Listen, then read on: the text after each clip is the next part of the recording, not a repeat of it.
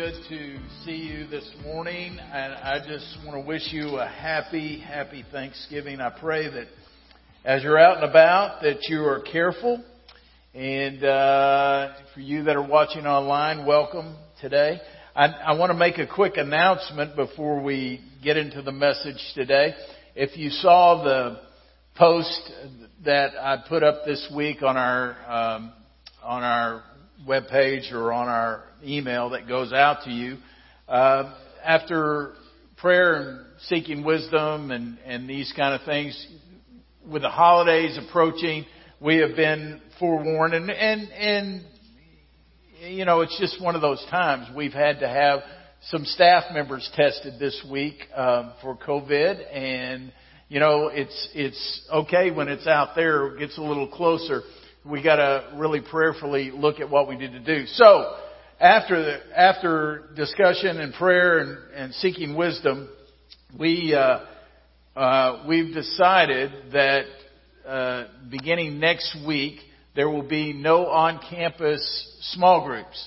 In other words, we were already because of the holidays there were not going to be Bible fellowships next week or 2 weeks into December. But there was 2 weeks there that would be at the 1st of December because they're saved, because we're going to be traveling, getting together, families, Thanksgiving.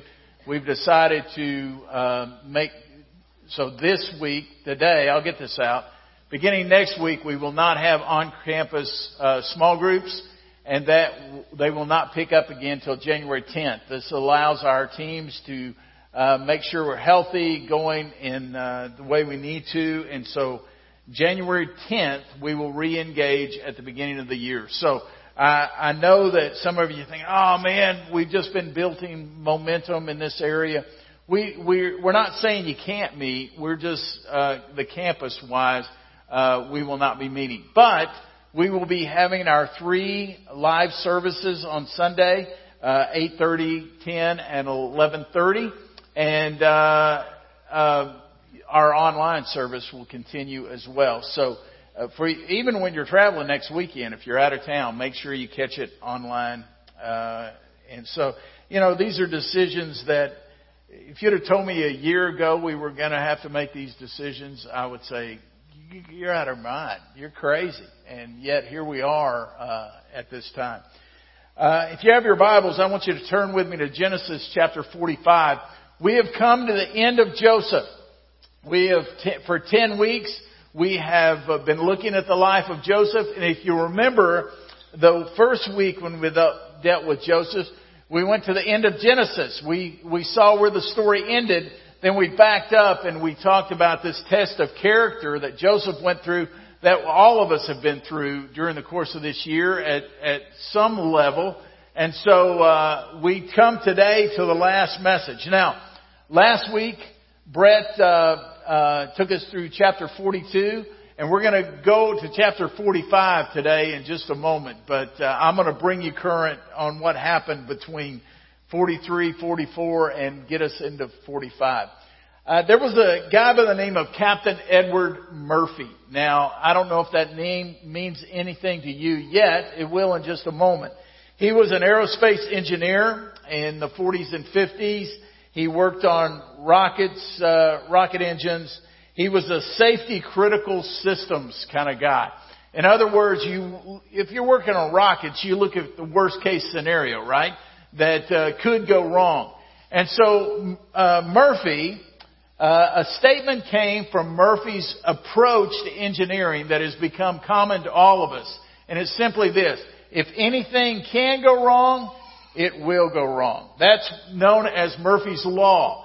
And there are other Murphy's Laws. Actually, Murphy did not come up with it. Somebody just kind of made fun of Murphy and the way he was as an aerospace engineer, and they came up with that statement for him. But there's other Murphy's Laws that out there that some of you may be familiar with.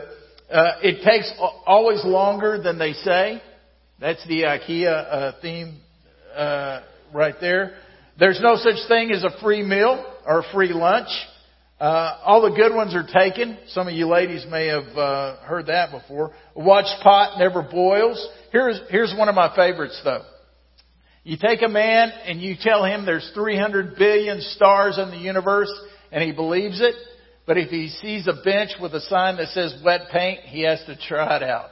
And I think that's just human nature right there. But as we've looked at Joseph for these 10 weeks, I think there's a Joseph law that is out there. And basically, it's this. If something is going negative, you can guarantee that God is at work. Because everything that's negative happens in Joseph's life. We see God is working behind the scenes. Some of you need to hear this today. Some of you, you're thinking, man, if it weren't for bad luck, I'd have no luck at all, right? And yet, God is in the back working through the scenes, and you can see Him at work in all of Joseph's life, and that would be the Joseph principle. But what happened from when Brett left us off last time? Remember, Brett took us from the brothers coming from their father down. They were accused of being spies. They took their brother Simeon and they put him in jail. They sent the brothers back. When the brothers got back, they opened their sacks up. There was their money that they were supposed to be spending. And they told their father that we can't come back unless we bring our brother Benjamin with us. And Jacob says, there's no way I'm going to send Benjamin with you. The last time I sent a brother to go find you, which was Joseph, you came back and told me he was dead. I cannot send Benjamin. What happens is the famine gets even more severe, and they're going to have to go down to Egypt again. And so they go, Judah, being the spokesman, goes to his dad and says, Dad, we need to go back, but we can't go back unless Benjamin goes with us, but we need to go. And so what Jacob says, he says, okay, you can go, but here's what needs to happen. You need to take all the money back that was in your sacks. You need to take a gift from us, from our land, to give to this second in command that you've told me about. And you can take Benjamin. But if something happens to Benjamin, I will die myself. So they go back and they go to Joseph's house and they meet with Joseph's steward, his servant. And they began to retell the story. And part of the story is about their father in his old age and they brought their son back. Well, what happens is Joseph comes in at that point. He sees his brother. He sees his brother Benjamin. He goes and cries, which is kind of the MO for Joseph. Big boys do cry. He goes out and expresses his emotion. But he needs to test his brothers because if God is fulfilling a plan here, Joseph wants to make sure his brothers are in a place that they can receive it and that their lives have been transformed.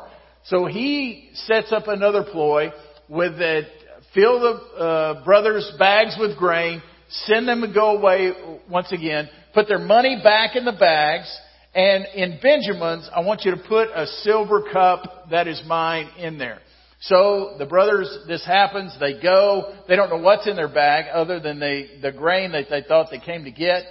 Joseph sends his men, they run them down, and they catch up to them, and they say that there's a silver cup missing, and they said, there's none of us that took it, but the one that took it, I tell you, we will take his life. And so they look in the bags, and sure enough, in Benjamin's bag was the silver cup. And Judah, as he tells this story when they brought back again, he says this, he said, I will give my life in exchange for my brother Benjamin, which Judah has come a light years at that point. And what's interesting is if you know your lineages, you know that Jesus came from the lineage of Judah. And isn't it interesting that Judah is saying he will take his brother's place, his brother Benjamin's place, when we see the Lion of Judah, Jesus, who stood in place for us and took our place. What a beautiful picture there. There's these nuggets all in God's Word. Let me say a quick word before we get into chapter 45, because I brought you current now. You notice there was a famine going on, and the famine got worse, and the brothers now had to go back to Egypt. Let me say something about famines. Famines are more than going without rain and going without food and these kind of things. Sometimes famines just happen in our life where we get dry, where we get things aren't going the way we think they should be going. And what happens is that we struggle, and the famine makes us hungry to get into God's plan. Sometimes God has to bring a famine into your life before He can get you on His plan. And we don't like that. But Jesus even said in the Sermon on the Mount, He says, blessed are those who hunger and thirst for righteousness. Folks, our default is not to be hungry for God. God has to do something to get us hungry. And a lot of times that's a famine. And some of you are going through that right now. And you're thinking, Mark, if things get any harder, yeah, but are you hungering and thirsting after God more than any other time? That's important for us to understand. So Joseph sends his brothers and he tests them. I think there's some testing. There are three different tests I see. Number one, sincerity test. He's wanting to know, are they sincere? Have they truly changed? And then there is the jealousy test. How are they going to deal with this brother Benjamin? You see, Benjamin was Joseph's true blood brother. He wasn't a half brother, and so they wanted to know that he wanted to know that Benjamin was going to be taken care of. And then there's this charity test. How are they going to take care of my father? He wanted to make sure these brothers had truly been changed. And thus, he finds that they are changed. And that brings us to chapter 45, when he is going to reveal himself for the first time to his brothers. Now, what's interesting about this, before I read, chapter 45 of Genesis is probably, other than Jesus, one of the greatest pictures of forgiveness and grace that you can ever see. So let's pick it up. Genesis chapter 45. It says, Then Joseph could not control himself before all those who stood by him. We're talking about 20 plus years of waiting to see dreams fulfilled in Joseph. He'd gone through all these things. All of a sudden, he's just overwhelmed to be in the presence of his brothers like this. He cried, Make everyone go out for me. So no one stayed with him when Joseph made himself known to his brothers. And he wept aloud so that the Egyptians heard it, and the household of Pharaoh heard it. And Joseph said to his brothers, I am Joseph. Is my father still alive? But his brothers could not answer him, for they were dismayed at his presence. In other words, they're standing, and if this is Joseph, they're thinking he is judge, jury, executioner, everything for us. They swallowed their tongues, literally. They could not speak. They were in shock that this might be Joseph. But it's interesting that Joseph sends everybody out of the room. I've tried to figure out why he sent everybody out of the room. He's going to weep, and he's going to weep, and they're going to all hear him outside the doors. Why would he send them out of the room? We're talking about genuine forgiveness today. Point number one would be this. Genuine forgiveness does not bring shame to the individual. I think the reason maybe Joseph had everybody leave the room is he was about to unveil that he is Joseph to his brothers. And he knew in part of that he was going to have to retell the story about how they sold him into slavery. And he chose not to shame his brothers in front of these Egyptians. Man,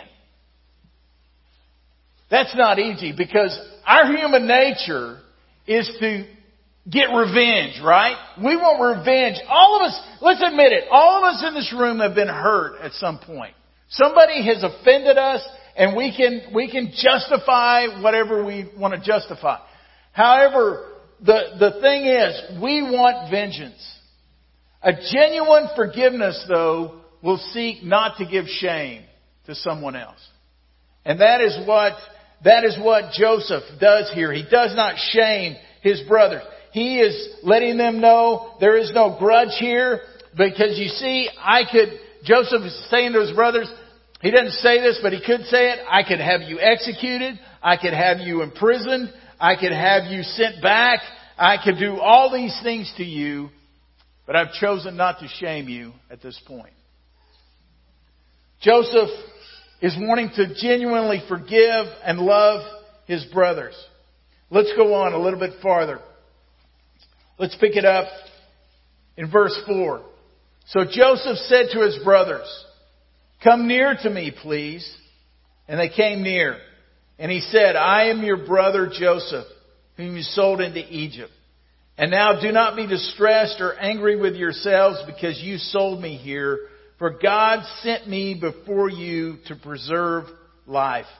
For the famine has been in the land these 2 years, and there are not yet 5 years in which there will be neither plowing nor harvest. And God sent me before you to preserve for you a remnant on earth, and to keep alive for you many survivors." Get this in verse 8. "So it was not you who sent me here, but God. And he has made me a father to Pharaoh and lord of all his house and ruler over all the land of Egypt." When he says father here, he doesn't mean I'm a stepdad or something like that. It means counselor and advisor. He's telling his brothers, listen, guys, he said, you did not send me here, but God sent me here. And he has sent me here in a favorable position. Point number 2 about genuine forgiveness is this. Genuine forgiveness removes barriers. Removes barriers. Look at what Joseph asks his brothers or tells his brothers in verse 4. He says, "Come near to me, please. Come near to me." Listen, if somebody has offended me, I don't want to be in the same room with them. I can say I forgive you from another room. I can say I forgive you out here. I'm not saying have you come close to me. But what Joseph wants to do is he wants to restore his brothers. And so he says, "Come to me. Don't come to me as judge, jury, executioner. I want you to come to me as your brother. I want you to come to me as your brother right now." And so what happens is he's removing all those barriers, the insecurity of his brothers, the guilt of his brothers, all those things that could come between him and his brothers. He is wanting that barrier to be removed right now.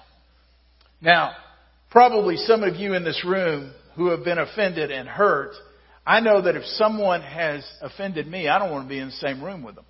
Have you ever been in that position to where maybe it's a large group and somebody that has hurt you happens to walk in and you see them from a distance and all of a sudden all those ugly feelings just come up inside of you again and you're thinking, I thought I dealt with forgiveness. I thought I had dealt with that, but yet they keep coming back up. And so what Joseph's wanting to do is remove any of those barriers that would be between he and his brothers. Number 3, genuine forgiveness includes grace. Genuine forgiveness includes grace. It's one thing to say, "I forgive you." But it's another thing to act in a godly way, the way that God has responded to us. Let me give you 3 terms right quick. First term is justice. Now, justice, what justice is you get what you deserve. Okay? So, in other words, you're driving 80 in a 55 and you get pulled over. The law says 55.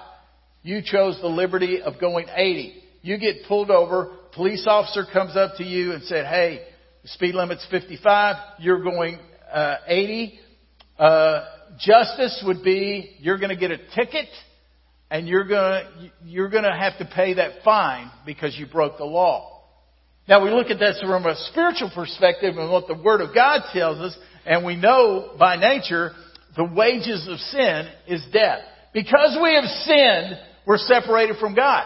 Because we have broken His law in every way, you've broken it at the least, you've broken it all, but because of that, we are doomed to a sin-filled hell because we have broken the law that God has set forth there. That's justice. You get what you deserve. We don't want justice. There's another term called mercy. Now mercy, take the same scenario. You're going 80 and a 55. You get pulled over by the police officer. He comes up to your car, say, hey, did you know what the law was? Yes, sir, I did. You're going to 80. That's breaking the law. Yes, sir, it is. You deserve a ticket. You probably deserve to be locked up. But I'm going to choose to not give you a ticket. That's mercy. We want mercy, right? We want what we don't, what we should deserve, we don't get. That's mercy. We take that in the spiritual context, what God has done for His. Justice, the wages of sin is death. Mercy, God sent Jesus Christ to die in our place so that we do not suffer the punishment of our sin. That's mercy. We like mercy. But there's another term that I want to define for you, and it's grace. Justice is getting what you deserve. Mercy is not getting what you deserve. Grace is getting what you do not deserve. Grace is an extension of just the love and compassion of an individual, in this way Joseph, but it is a loving God unto us. We're going to read, we're going to see as you go on in the Scriptures that Joseph not only says, come close to me, you are my brothers. He is extending mercy, but he is also extending grace. Because what he is going to do is, because you are my brother, you're going to be able to come from Canaan down to the land of Egypt. You're going to be able to live in the most choice land in Goshen. You're going to get the fat of the lamb. Pharaoh himself said he was pleased with what took place. He was going to send all his wagons to go and get the family, which would be a 5 and 6 day walk by foot. But they were going to be able to go because the Egyptian wagons were so special to be able to go and get them and bring them back.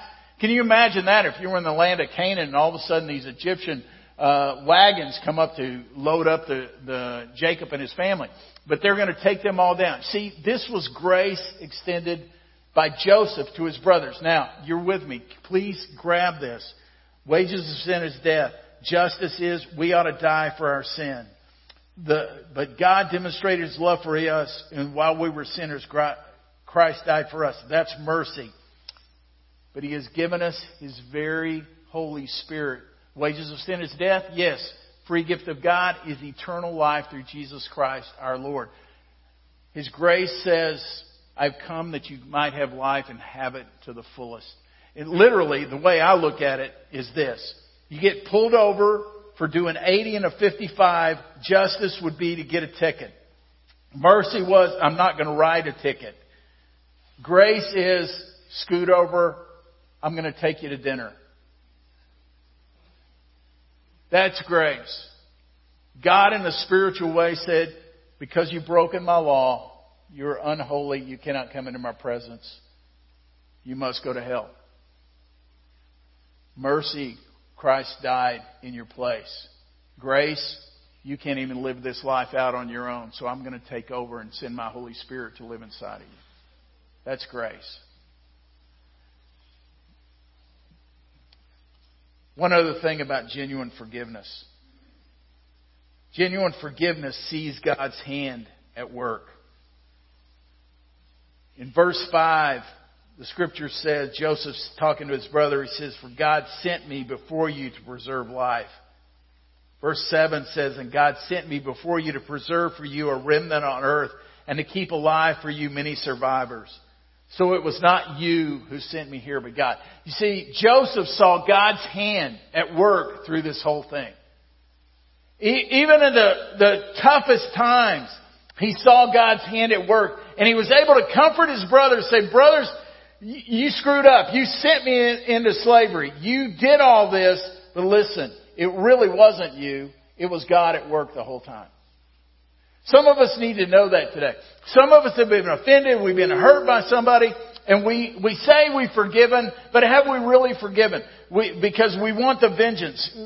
Truly, genuine, grace-filled forgiveness is going to come when we are able to not shame the individual, but to tear down as many barriers as we can, to use the grace of God to dispense that upon that individual, and to see God's hand at work through that whole thing. But Mark, that's impossible. You're exactly right. If God does not change us, we can never truly love somebody else. You remember Jesus said when he taught us how to pray, he said, Father, forgive us our trespasses as we forgive those who trespass against us. Because if we do not forgive those who trespass against us, then you cannot forgive our trespasses. Boy, that's strong. Because what Jesus has laid out here is forgiveness is not an option. You are called to forgive.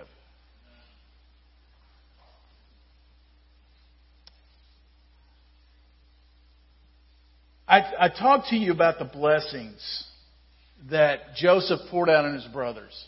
Pharaoh was pleased. Man, when the king's pleased, all's good. He gave them these wagons to come. He gave them the choice land in Goshen. He gave them the fat of the land is what it says, which would be whatever food they had that were going to be taken care of. I mean, because of nothing they did, because they were simply Joseph's brother, they were able to receive all this. But there was one other thing that Joseph did. And so if you still have your Bibles open, look at verse 21. It says, the sons of Israel did so. They did all of that Joseph asked of them. And Joseph gave them wagons according to the command of Pharaoh and gave them provisions for the journey. To each and all of them he gave a change of clothes, but to Benjamin he gave 300 shekels of silver and 5 changes of clothes. To his father he sent as follows 10 donkeys. I mean, he sent them tons of stuff. But I thought about that in verse 22. He gave them a change of clothes, and then he gave Benjamin 5 changes of clothes. Have you ever, in these 10 weeks, seen how garments, clothes, fit into the life of Joseph? I spoke about this a few weeks ago, but I looked at it even deeper. And you remember when Joseph, his father, gave him the ceremonial coat, the coat of many colors, the coat with sleeves, they say. It was an ornamental coat, and it showed the favor that Joseph had with his father. Of course, his brothers were jealous, and they ripped the coat off of him, and they put him in a pit, and they take the coat back and rip it up, put animal's blood on it, and they bring it back to Jacob and said, your son's dead. He had the coat of favor. And then you remember he was sold into slavery. He ended up at Potiphar's house, and he was taking care of Potiphar's house, and Mrs. Potiphar got eyes for Joseph, and so she ripped the jacket off of him, and he fled away. And I call that the coat of false accusation, because he'd done nothing wrong, but she used that coat against him. And then you remember when he got promoted into second man in the nation under Pharaoh. Pharaoh gave him a coat, and that coat was all authority. All authority had been given to him at that point. And then here he is giving coats to his brothers. My mind kind of thinks about that because the Bible's silent. And sometimes when it's silent, we got to be careful about getting too creative. But I thought, wouldn't it be a beautiful picture if the garments that Joseph gave to his brothers were ornamental garments like Jacob had given to Joseph as a boy?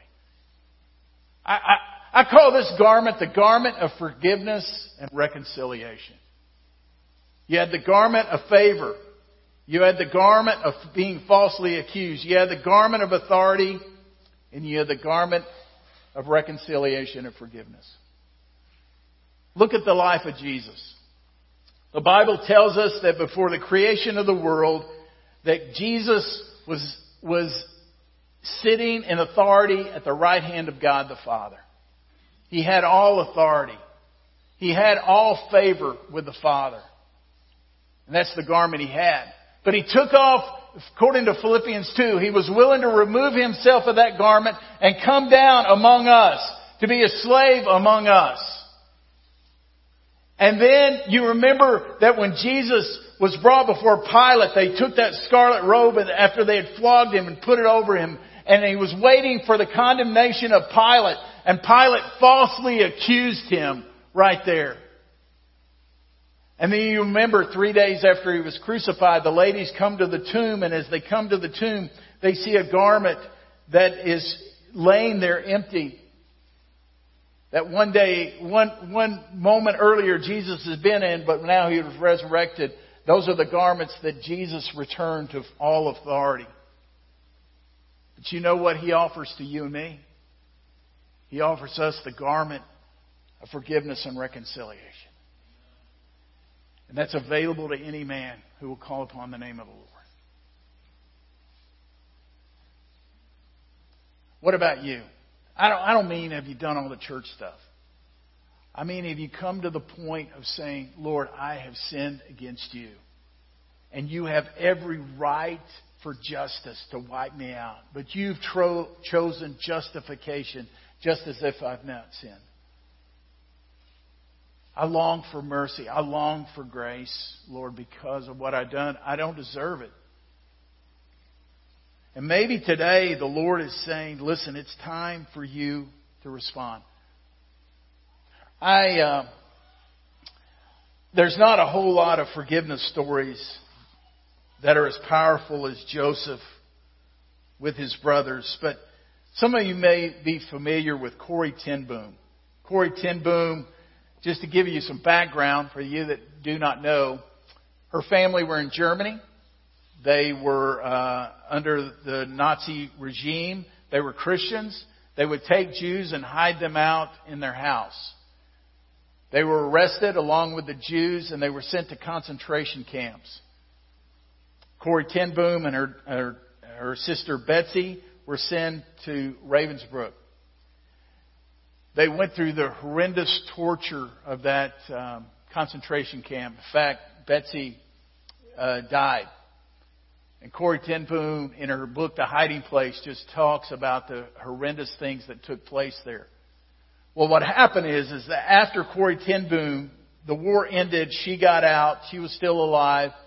Because she was a follower of Jesus, she went and spoke to different churches, especially in Germany. And one particular church she went to speak, there was an SS officer that was there to hear her speak. And in her book, The Hiding Place, she talks about that moment. And she says, it was at a church service in Munich that I saw him, a former SS man who had stood guard at the shower room door in the processing center at Ravensbrück. He was the first of our actual jailers that I had seen since that time, and suddenly he was all there. The room full of mocking men, the heaps of clothing, my sister Betsy's pain-blanched face. He came up to me as the church service was emptying, beaming and bowing. How grateful I am for your message, Fraulein, he said. To think that, as you say, he has washed my sins away. His hand was thrust out to shake mine, and I, who had preached so often to the people in Glomendale the need to forgive, kept my hand at my side. Even as the angry, vengeful thoughts boiled through me, I saw the sin of them. Jesus Christ had died for this man. Was I going to ask for more? Lord Jesus, I prayed, forgive me and help me to forgive him. I tried to smile. I struggled to raise my hand. I could not. I felt nothing, not the slightest spark of warmth or charity. And so again, I breathed a silent prayer. Jesus, I prayed, I cannot forgive him. Give me your forgiveness. As I took his hand, the most incredible thing happened. From my shoulder along my arm and through my hand, a current seemed to pass from me to him, while into my heart sprang a love for this stranger that almost overwhelmed me.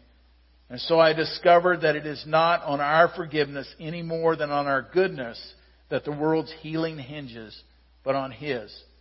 When He tells us to love our enemies, He gives, along with the command, the love itself. Listen, genuine forgiveness you cannot give on your own. But when you experience the grace that God has poured out to you, then you can give it to others. Some of you have gone through some horrendous times. I mean, we've all gone through bad times, but some of you are thinking, man, Mark, I was abused, or my husband abused me, or a father abused me, or somebody abused me, or you've gone through, Mark, things have been just totally hard in my life. And I can understand that. People treated you unjustly and all those kind of things. I understand that, even though I've not lived through it. But my prayer is, if grace can be bestowed to us, can by the grace of God we learn to dispense grace upon others. Dispensing grace, this just came to me. Dispensing grace upon others, yes, is good for them, but it is life-changing for us. I heard a statement that said that, kind of a greeting card kind of statement, all things, basically all things work together in the end. Or all things come out okay in the end. And the inside said basically, if things aren't okay, it means it's not the end. Some of you are going through some things and you just want to pull on the side of the road and just stop. And God is saying, listen, the story's not over yet. It's not over yet. I want you to bow your heads with me, if you would, just a moment. Listen, this has been a story of grace and forgiveness. Maybe another individual has extended grace and forgiveness to you. Ultimately, God has extended His grace and forgiveness to us. But the Lord is speaking to your heart right now about maybe a situation in your life that you need to reach out and receive His grace so that you can give